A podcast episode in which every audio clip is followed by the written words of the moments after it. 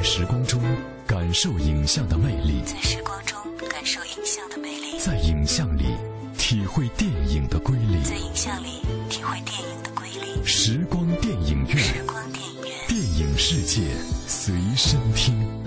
这里是正在为你播出的时光电影院，我是张涛。时光电影院，电影世界随身听。电影世界随身听。首先，我们来关注一组来自电影方面的最新消息。深入片场一线，捕捉最新影讯，片场追踪。今年的暑期档又有一部续作准备大展拳脚。曾在2012年北美获得过亿美元票房好成绩的动作喜剧《龙虎少年队》续集《龙虎少年队二》将于6月13号在北美上映。影片仍由前作导演菲尔罗德和克里斯米勒掌镜，查宁塔图姆和乔纳希尔这对好朋友再次炫酷回归。A relationship is something that requires constant work. Doc, I just feel like sometimes he's not even trying anymore. Seriously, he's clingy. He's terrified of being by himself. Given all these strong feelings, why don't you hold hands? He's literally reaching out for you. You won't hold my hand. You got to interlock it, though. If you don't interlock it, you might as well just be friends. I'm not partners. 在曝光的预告片中，依然是毫不妥协的限制级路线。 看来本片是铁了心的要放弃青少年观众。在新预告的开头，两人就像《史密斯行动》中的朱莉和皮特一样，进行了搭档之间的心灵辅导，互相吐槽，大喊出对方的缺点，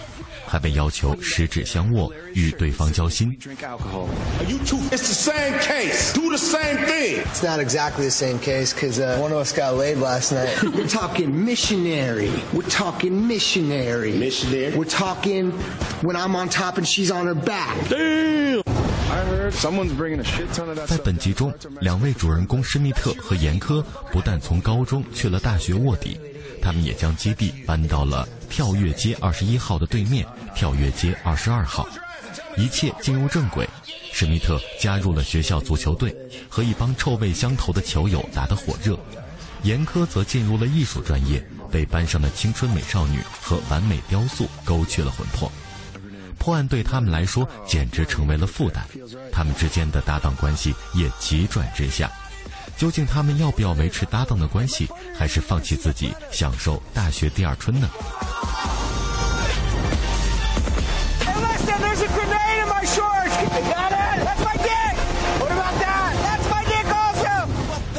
据悉龙虎少年队二将于六月十三号在北美上映。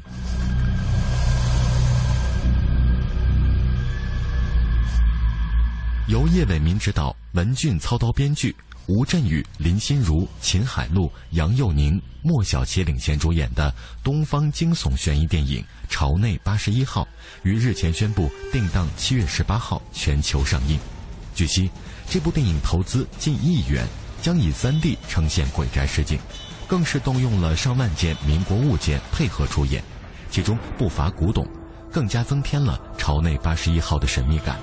据悉，朝内八十一号已正式定档，于七月十八号暑期档上映。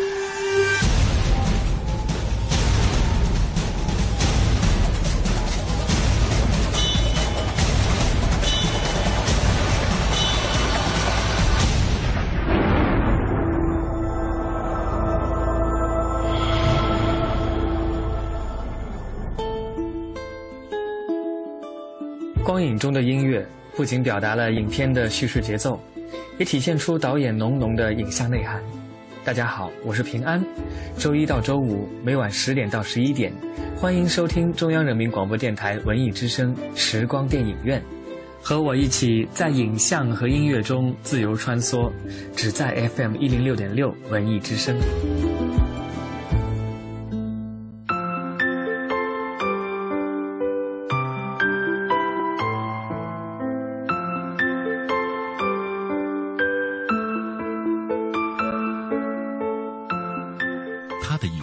桀骜不驯、复杂多变，辉煌的事业背后是略显灰暗的个人生活。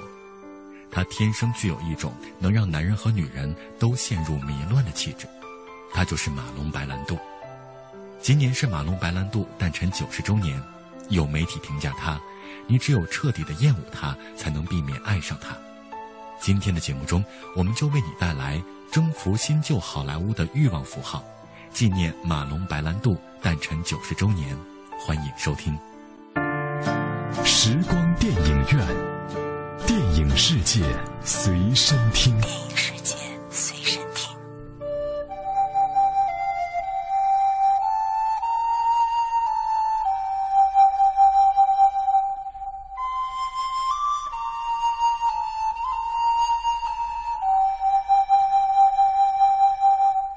九十年前的今天，马龙白兰度出生在美国的心脏地带内布拉斯加州。他小时候在学校里总是因为不良举动而挨骂，但却在上台朗诵和恶作剧两方面表现出表演才能。他的相貌来自父亲，艺术天分则来自于母亲。在二战背景下迎来青春期的他，被军校开除之后赴纽约学艺，追寻自己的表演梦想。在他学习表演的学校，一位艺术教育家看出马龙白兰度是一块演戏的材料，并预言他不出几年定会成为美国最为优秀的演员。预言很快便应验了。一九四三年，他在纽约首次登台；一九四四年，在百老汇崭露头角。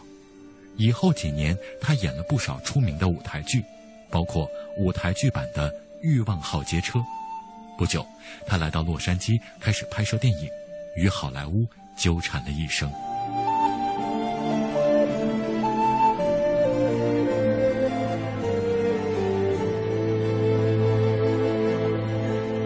马龙白兰度一生中出演的影片几近百部，为影坛留下众多经典的银幕形象。在演艺生涯的前期，他经常饰演硬朗不羁的反派青年。比如在《欲望号街车》《飞车党》《码头风云》等影片中都有他的出色表现，而后期则饰演了很多强大睿智的罪犯，比如在《教父》《方程式》《新生》《大买卖》等影片当中的出色演出。他演戏直到生命的最后一刻，除了《超人》《现代启示录》《血染的季节》等话题之作之外，在欧洲拍摄的《巴黎最后的汤哥》。则在影史上留下了巨大的争议。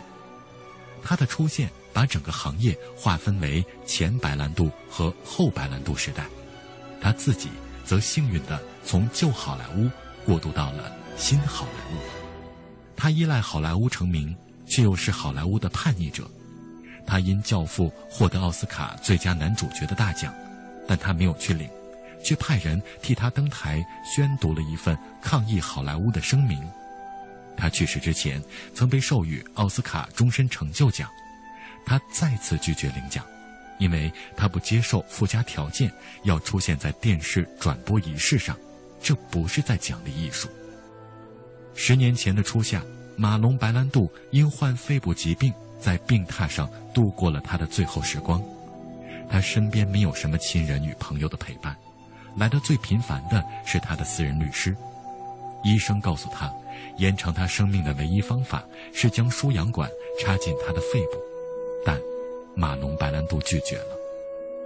二零零四年七月，《帝国》杂志评选影史上最伟大的演员，马龙白兰度名列其中。在杂志出版前的一个星期，他与世长辞。去世的时候，他拥有八十岁的寿命，三百四十八磅的体重，超过一千万英镑的外债，三个前妻。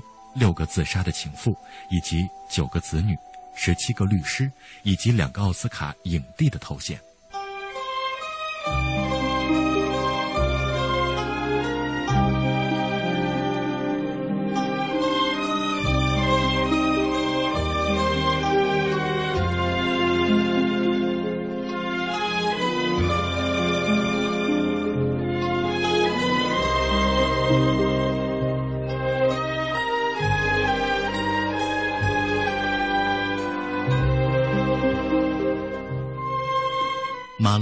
度属于这样一种时刻：当观众捕捉到这个男人的时候，他们会陷入对雄性体征的迷乱；当人们迷恋并追寻于某种男性暴力、狂野和情迷的特质的时候，就好像是见到图腾一般。而当白兰度在银幕上展现魅力，成为男性，无论是雄性还是男人，他既令人目眩，也让人神迷。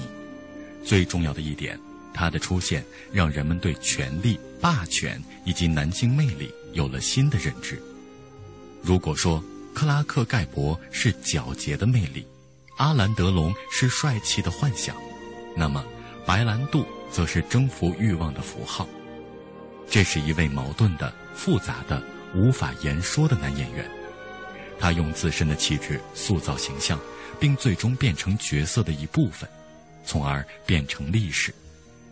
他渴望爱情，但却终身滥交；他向往婚姻，但却私生子无数；他追逐女性，但却与男人合葬；他爱恋骨灰，却又追逐名利；他向往金钱，却又极度慷慨。他是一个矛盾的结合体，他的一生是不断的在用否定自己来肯定自己的一生，包括做人和演戏，都被他做的那么极端。他度过了浪子般的一生，但终究无法逃出时间的魔掌，最终孤老死去。临终前，他的神智已经不太清晰，一直在喃喃自语着：“恐怖啊，恐怖。”这是现代启示录中科兹上校临终时的台词。是什么造就了如此起起伏伏、阴晴不定的命运？且让我们来揭示马龙·白兰度一生的命运密码。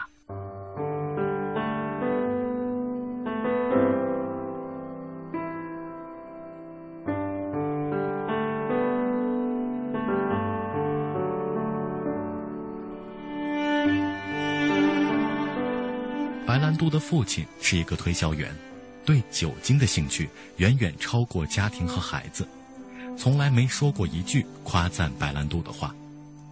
马龙·白兰度的母亲是一个不成器的演员，酗酒、滥交，这种离经叛道的生活深刻地影响了马龙·白兰度。马龙·白兰度的家族里文艺基因相当优渥，他的大姐约瑟琳在纽约学习表演。后来走到了百老汇和好莱坞，他的二姐弗兰西斯跑到了加州学习艺术。在当时的政治环境下，女孩子学习这些都被认为是不务正业。他的家族就像中了咒语的剧场，到处是机关、布景、伪装与诡计。女人以酒精为归宿，男人以冷漠为特征。他成名之前，家族中多怪里怪气者。他成名之后，家族中多自杀者，因为和他一起主演《萨巴达万岁》而获奥斯卡最佳男配角的安东尼·奎恩，曾对马龙·白兰度的第一个妻子说过：“我嫉妒马龙·白兰度的才华，但我并不羡慕滋生他的痛苦。”杜鲁门·卡波特在一九五七年采访马龙·白兰度的时候这样写道：“他没有忘记他的童年生活。”那个属于他自己的男孩形象一直栖息于他内心的深处。在连续被高中和军校开除之后，马龙·白兰度跨上了自己的摩托，开始了逍遥骑士的旅程。不久，他追随姐姐来到了纽约，开始学习戏剧表演。他的姐姐约瑟琳回忆说：“这段时间的白兰度似乎找到了生活的重心，他非常热爱表演，在表演里他能找到快乐。”而他也接受纽约，没有人会苛责和非难他，而他的十八岁体会到了人生的美好。二十岁出头的时候，马龙·白兰度在百老汇上演了技惊四座的表演，包括田纳西·威廉斯的《欲望号街车》。四十年代后期，他加入大导演伊利亚·卡赞领导的演员工作室，成为最早的成员之一。出自伊利亚·卡赞门下的。还有詹姆斯·蒂恩、沃伦·比蒂等明星，他成为斯坦尼斯拉夫斯基学派的门徒。他过往的不愉快和愉快，都成为他塑造角色的灵感来源。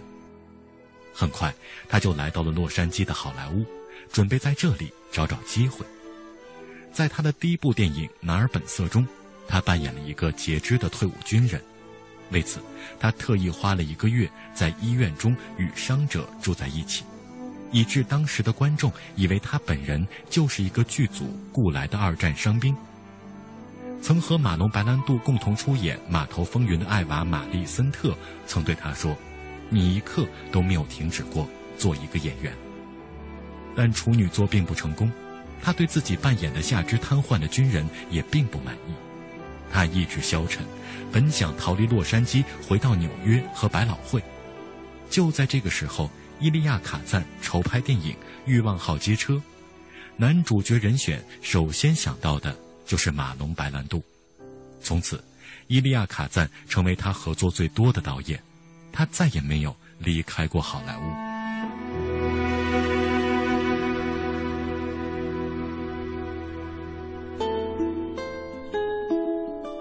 在时光中感受影像的魅力，在时光中感受影像的魅力，在影像里体会电影的瑰丽，在影像里体会电影的瑰丽。时光电影院，世界随身听。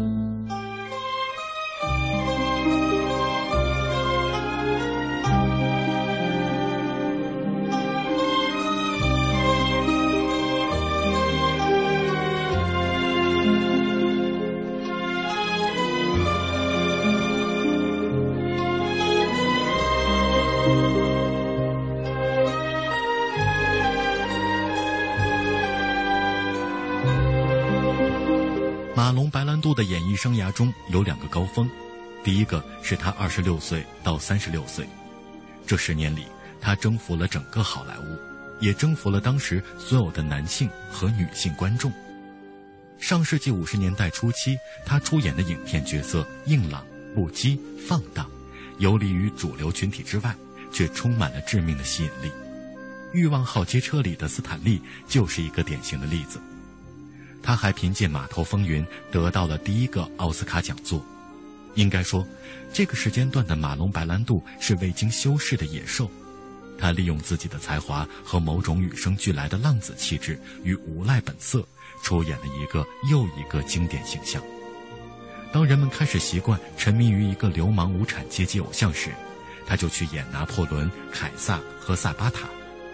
为了演一个日本人，可以去花费心思去学一口蹩脚的英语，但这些也不妨碍他在《红男绿女》这样的舞台化歌舞片里欢欣地出演了角色。六十年代，他的事业出现了滑坡，期间只有《叛剑喋血记》一篇算是成功之作，但这部电影漫长的拍摄周期和高昂的制作费用，让米高梅影业不堪重负。一场电影官司使他变得怪癖、孤独、沉默寡言，几乎与世隔绝。他变得玩世不恭，成为好莱坞最为出名的浪子。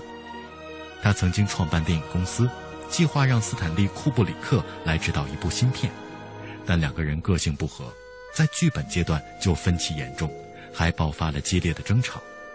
他一气之下炒掉了库布里克，电影公司也宣告失败。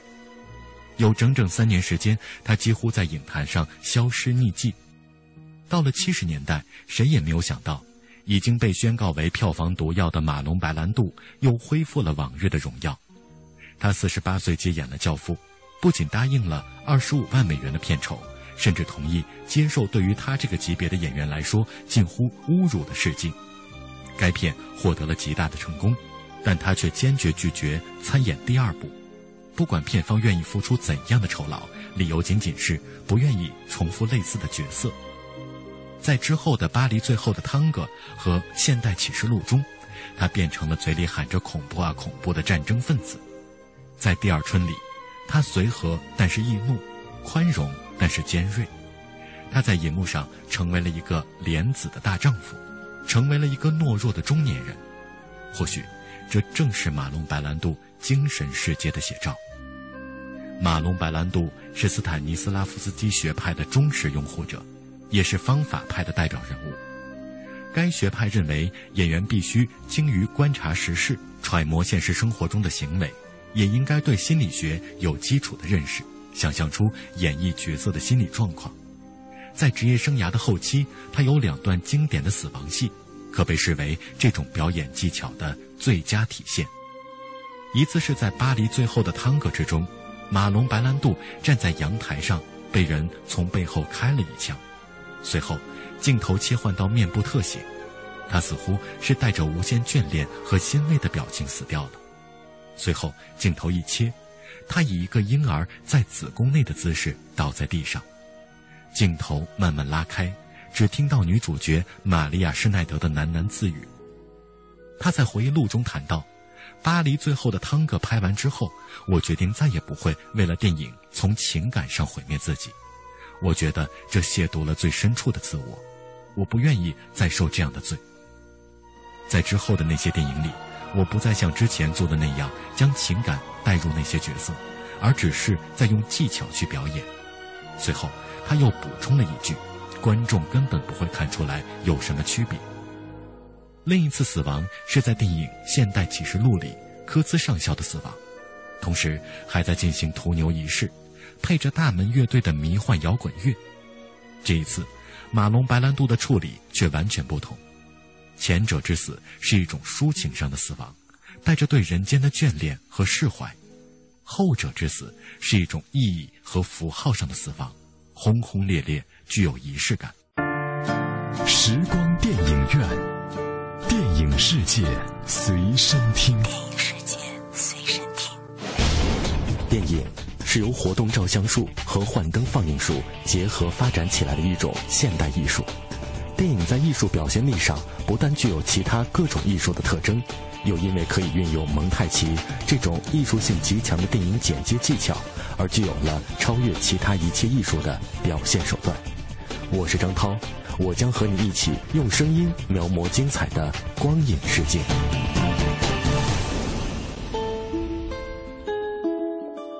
光影中的音乐不仅表达了影片的叙事节奏，也体现出导演浓浓的影像内涵。大家好，我是平安。周一到周五每晚十点到十一点，欢迎收听中央人民广播电台文艺之声时光电影院。和我一起在影像和音乐中自由穿梭只在 fm 一零六点六文艺之声。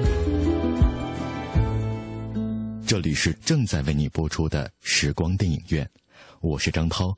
大家好我是平安。休息一下稍后的时光电影院精彩继续。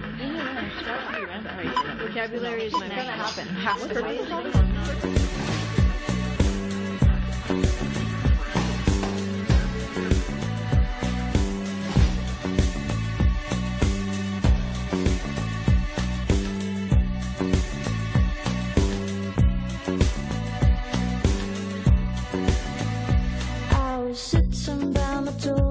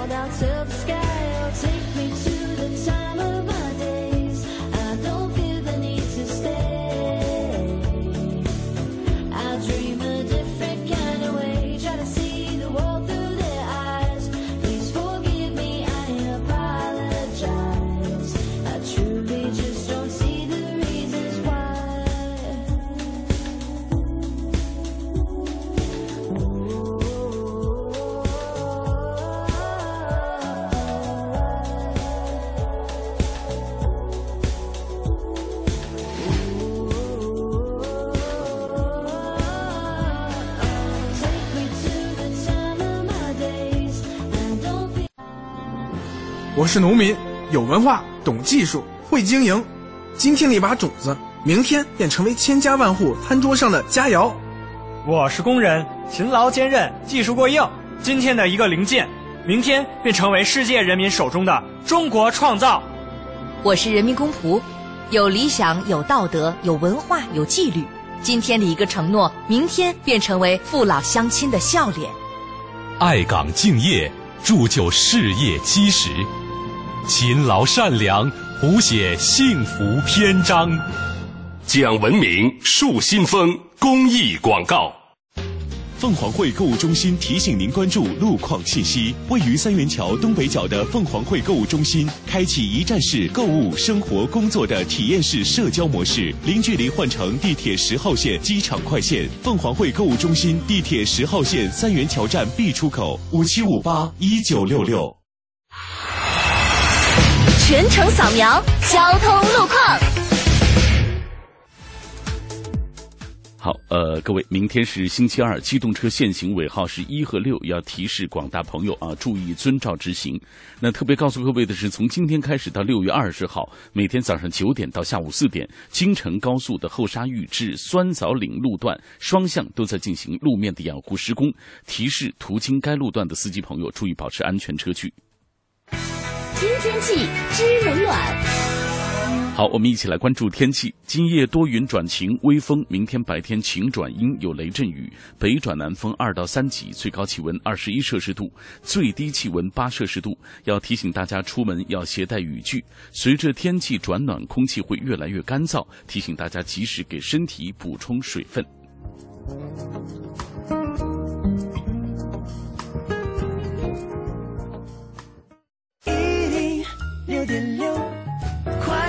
快乐在左右。人保电话车险邀您一同进入海洋的快乐生活。我的车友朋友们，你们还为出险修车、理赔、车辆年检东奔西跑耽误时间吗？自从咱的车上了人保电话车险，验车有人代办，车辆剐蹭有人代管，修车也不用垫钱，北京三百多家 4S 店直赔。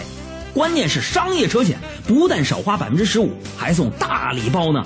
啥？电话多少？四零零一二三四五六七，人保电话车险，赶紧存上，立刻打啊！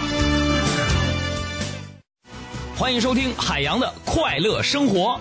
大家好，我是海洋。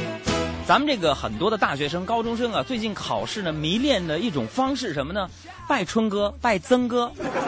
昨天我途经那个大学的学生们，在晚上的时候呢，正在进行一个考试之前的一个顶礼膜拜的一个环节。他们干什么呢？哎，这是我倒是第一次听说。那些人在这个时候，北京的护城河畔呢，他们在放这个孔明灯啊。我一看上面写着几个大字“期末全过”啊，我相信他们是通过这个孔明灯呢来进行一个祈福。我就看这个孔明灯冉冉升起，徐徐的、缓缓的、慢慢的，啊，带着他们高考不挂科的愿望。结果这个灯挂树上了。我爱你，美丽美丽，音乐手自己挂起。我爱你，奇迹奇迹海洋的快乐生活，下个半点见。海洋的快乐生活由人保电话车险独家冠名播出。电话投保就选人保。四零零一二三四五六七。做维修保养、音响装饰，来西国贸汽配基地西南三环丰益桥西。一零六点六，快乐在左右。在时光中感受影像的魅力，在时光中感受影像的魅力，在影像里体会电影的瑰丽，在影像里体会电影。时光电影院，时光电影院，电影世界随身听。这里是正在为你播出的时光电影院，我是张涛。以下的节目时间，我将交给我的好朋友平安，请他为我们带来电影原声秀的环节。谢谢张涛，欢迎继续收听时光电影院，我是平安。品味光影世界中流动的音符，流动的音符，电影原声秀。搏击俱乐部，导演大卫芬奇，主演布拉德皮特、爱德华诺顿，原声 Psycho Boy Jack。I want you to hit me as hard as you can. Why? How much can you know about yourself? You've never been in a fight. Wait, let me start earlier. Like many of you, I was stuck. You want me to deprioritize my current reports yeah. until you advise of a status upgrade? Make these your primary action items. I couldn't sleep. No, you can't die from insomnia. I'd flip through catalogs and wonder, what kind of dining set defines me as a person? This is your life, and it's ending one minute at a time. 本片是导演大卫·芬奇最出色的作品之一。回拉镜头从微观世界的脑细胞开始，至杰克的脸部特写， 这是否也预示了产生意识的脑部正是影片所要表达思想的重要载体？高速流畅的镜头运用着杰克的倒叙，回到始发点。影片的故事情节是随着杰克与泰勒两种人格的互相碰撞、交织而发展的，结局更让人大出所料。After Fight Club, we all started seeing things differently. You're gonna have to keep me up all night. And she ruined everything. You're not into her, are you? No, God, not at all. We've all been raised on television to believe that one day we'd all be millionaires and movie gods and rock stars, but we won't. He had a plan. 有媒体这样评价这部影片： 二十世纪九十年代社会问题片的代表作之一，一则极具颠覆性质的社会生活寓言，一部真正意义上的世纪末的现代启示录，一幕以死亡为主题的黑色喜剧。一部具有社会警示作用的电影。本片导演大卫·芬奇也表示，神秘性无所不在。我们都喜欢那种能够全知全能的感觉。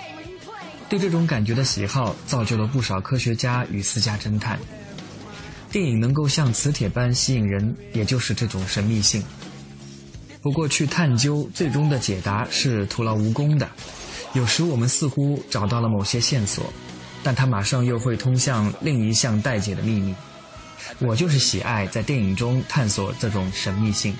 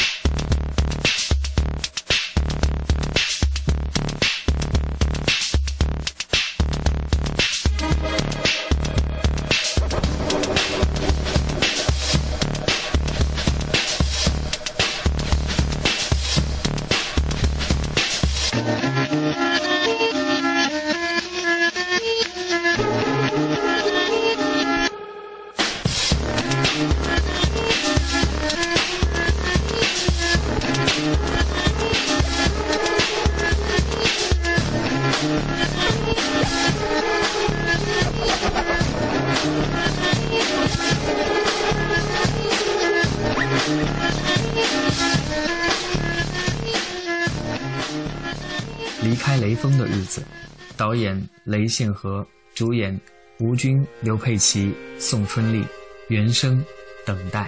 你说我跟不上时代，付出的对待该不该对待痛？一九九六年，一部主旋律影片取得了当年上座人次冠军和票房冠军。这部就是由长春电影制片厂出品的《离开雷锋的日子》。电影讲述了优秀历史人物雷锋的战友乔安山，一直不忘学习雷锋的事迹，把雷锋的精神进行再次光大的平凡但又催人泪下的经历。同时，电影不是简单的重复描写好人好事，今天的雷锋已经不同于历史上的雷锋，在今天做好人好事。不但要有奋不顾身的精神，要有吃苦的精神，要有被人误解也仍旧把学雷锋进行到底的精神。通过彰显上述的精神，影片把雷锋永远活在人民心中这一主题进行了很好的诠释。几十年前，时代推出了雷锋这个平凡而伟大的普通军人，他以自己年轻的生命为社会竖起了一座时代精神的丰碑。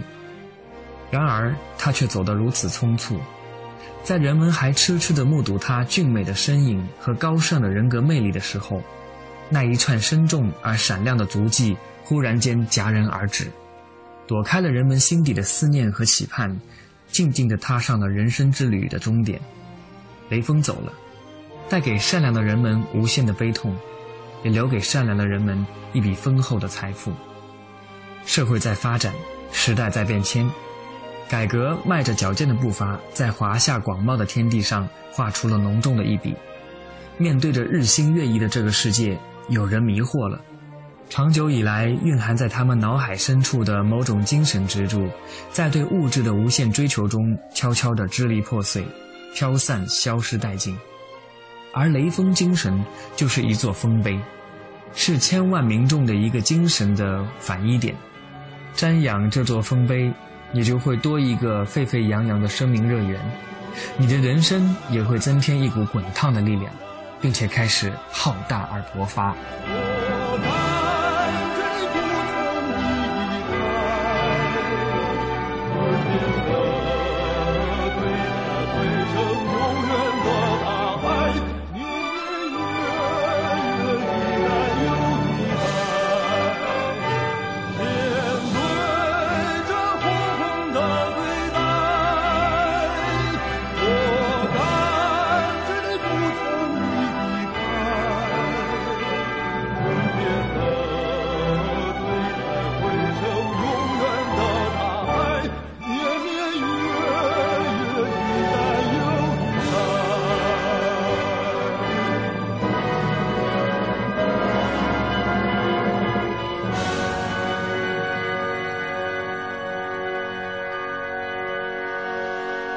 西雅图夜未眠，导演诺拉·艾弗恩，主演汤姆·汉克斯、梅格·瑞恩、比利·宝曼，原声：When I Fall in Love。If you've just tuned in, we're talking to Sleepless in Seattle. You called the radio station? Christmas Eve. He phones in one of those radio call-in shows. He tells them that his dad needs a new wife. And the shrinkette practically forces a guy onto the phone and says, Tell me, what was so special about your wife? Well, Dr. Marshall Fieldstone, I think. It was like 在美国好莱坞电影森林中，大制作、大投入的影片是吉麦做的，也因此数量最多。但其中也有一些非常纯情温柔的浪漫爱情片，这种影片更贴近生活，而且更能满足观众的心理需求。西雅图夜未眠就是如此。But it feels true. Sandy has a girlfriend, Glenda. She's a weightlifter. Uh, it's not like her neck is bigger than her head. No, no, no, no, no. I'm not asking you to set me up. What about Walter? Walter and I are engaged. Today I consider myself. 西雅图夜未眠原本讲述的是一个丧妻的男子，久久沉浸在痛苦之中，在他小儿子的帮助下，通过全国广播的谈心节目。在茫茫人海中找到了自己的新伴侣。影片中贯穿着一股淡淡的哀愁，一丝浅浅的温柔和绵长的爱意，将观众的情感很好的控制在影片所创造的氛围当中。影片切中实际，反映了一个丧妻男子生命中第二个春天的到来，这很好的抓住观众的情感流动。主演汤姆汉克斯将一个中年丧妻而郁郁寡欢。对儿子充满爱意的成熟男子的性格角色演绎的极为出彩。英国广播公司这样评价这部影片：只有在电影结束时，男女主人公才得以相见，这样爱情故事会是什么样子？诺拉·艾弗恩的《西雅图夜未眠》成功诠释了这样一段浪漫的无以复加的爱情故事。That we are going on a plane to meet someone who could be a crazy, sick lunatic. Didn't you see Fatal Attraction? You can't, you can't even turn on the news nowadays without hearing about how some babe thought some guy's butt was cute. So how's my butt? Not bad. Really? Yeah. Is it cute? You grading on a curve?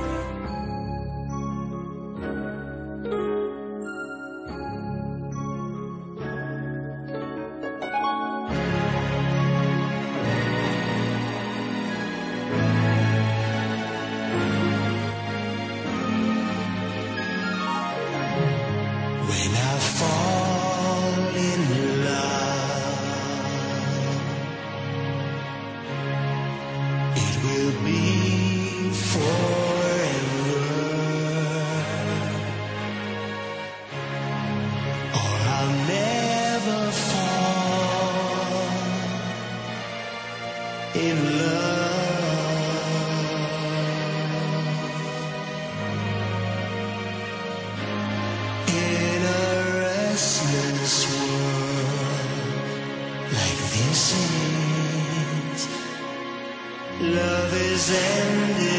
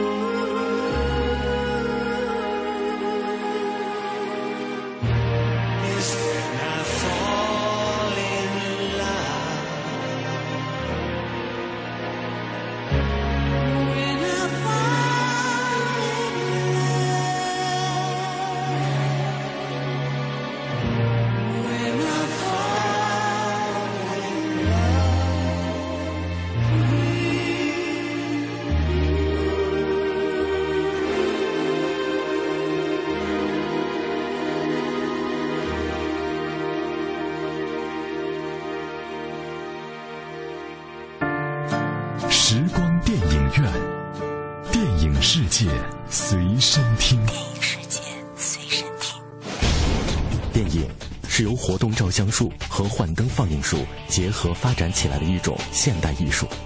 电影在艺术表现力上不但具有其他各种艺术的特征，又因为可以运用蒙太奇这种艺术性极强的电影剪接技巧，而具有了超越其他一切艺术的表现手段。我是张涛，我将和你一起用声音描摹精彩的光影世界。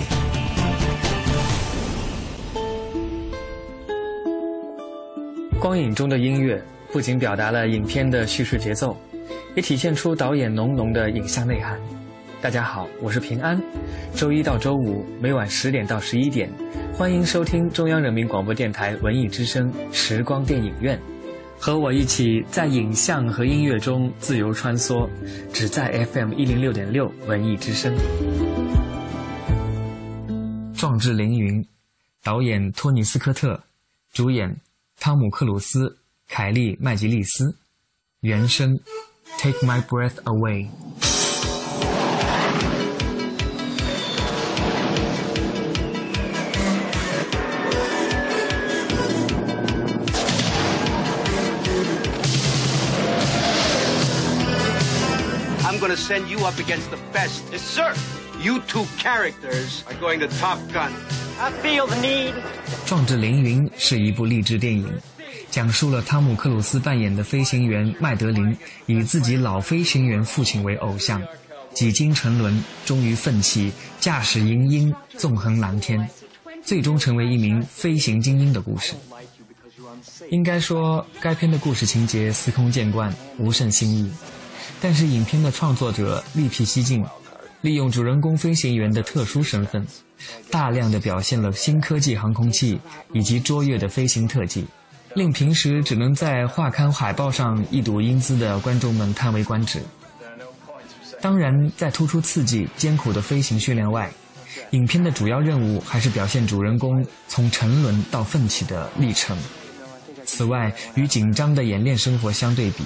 该片也着意表现了一段士官生与女教官的恋情，他给影片撒上了柔柔的浪漫温情，使得影片张弛有度，颇具感染力。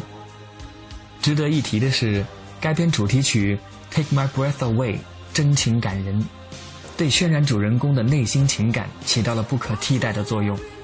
他获得了第五十九届奥斯卡最佳原创音乐奖，也成了风靡至今的情歌金曲。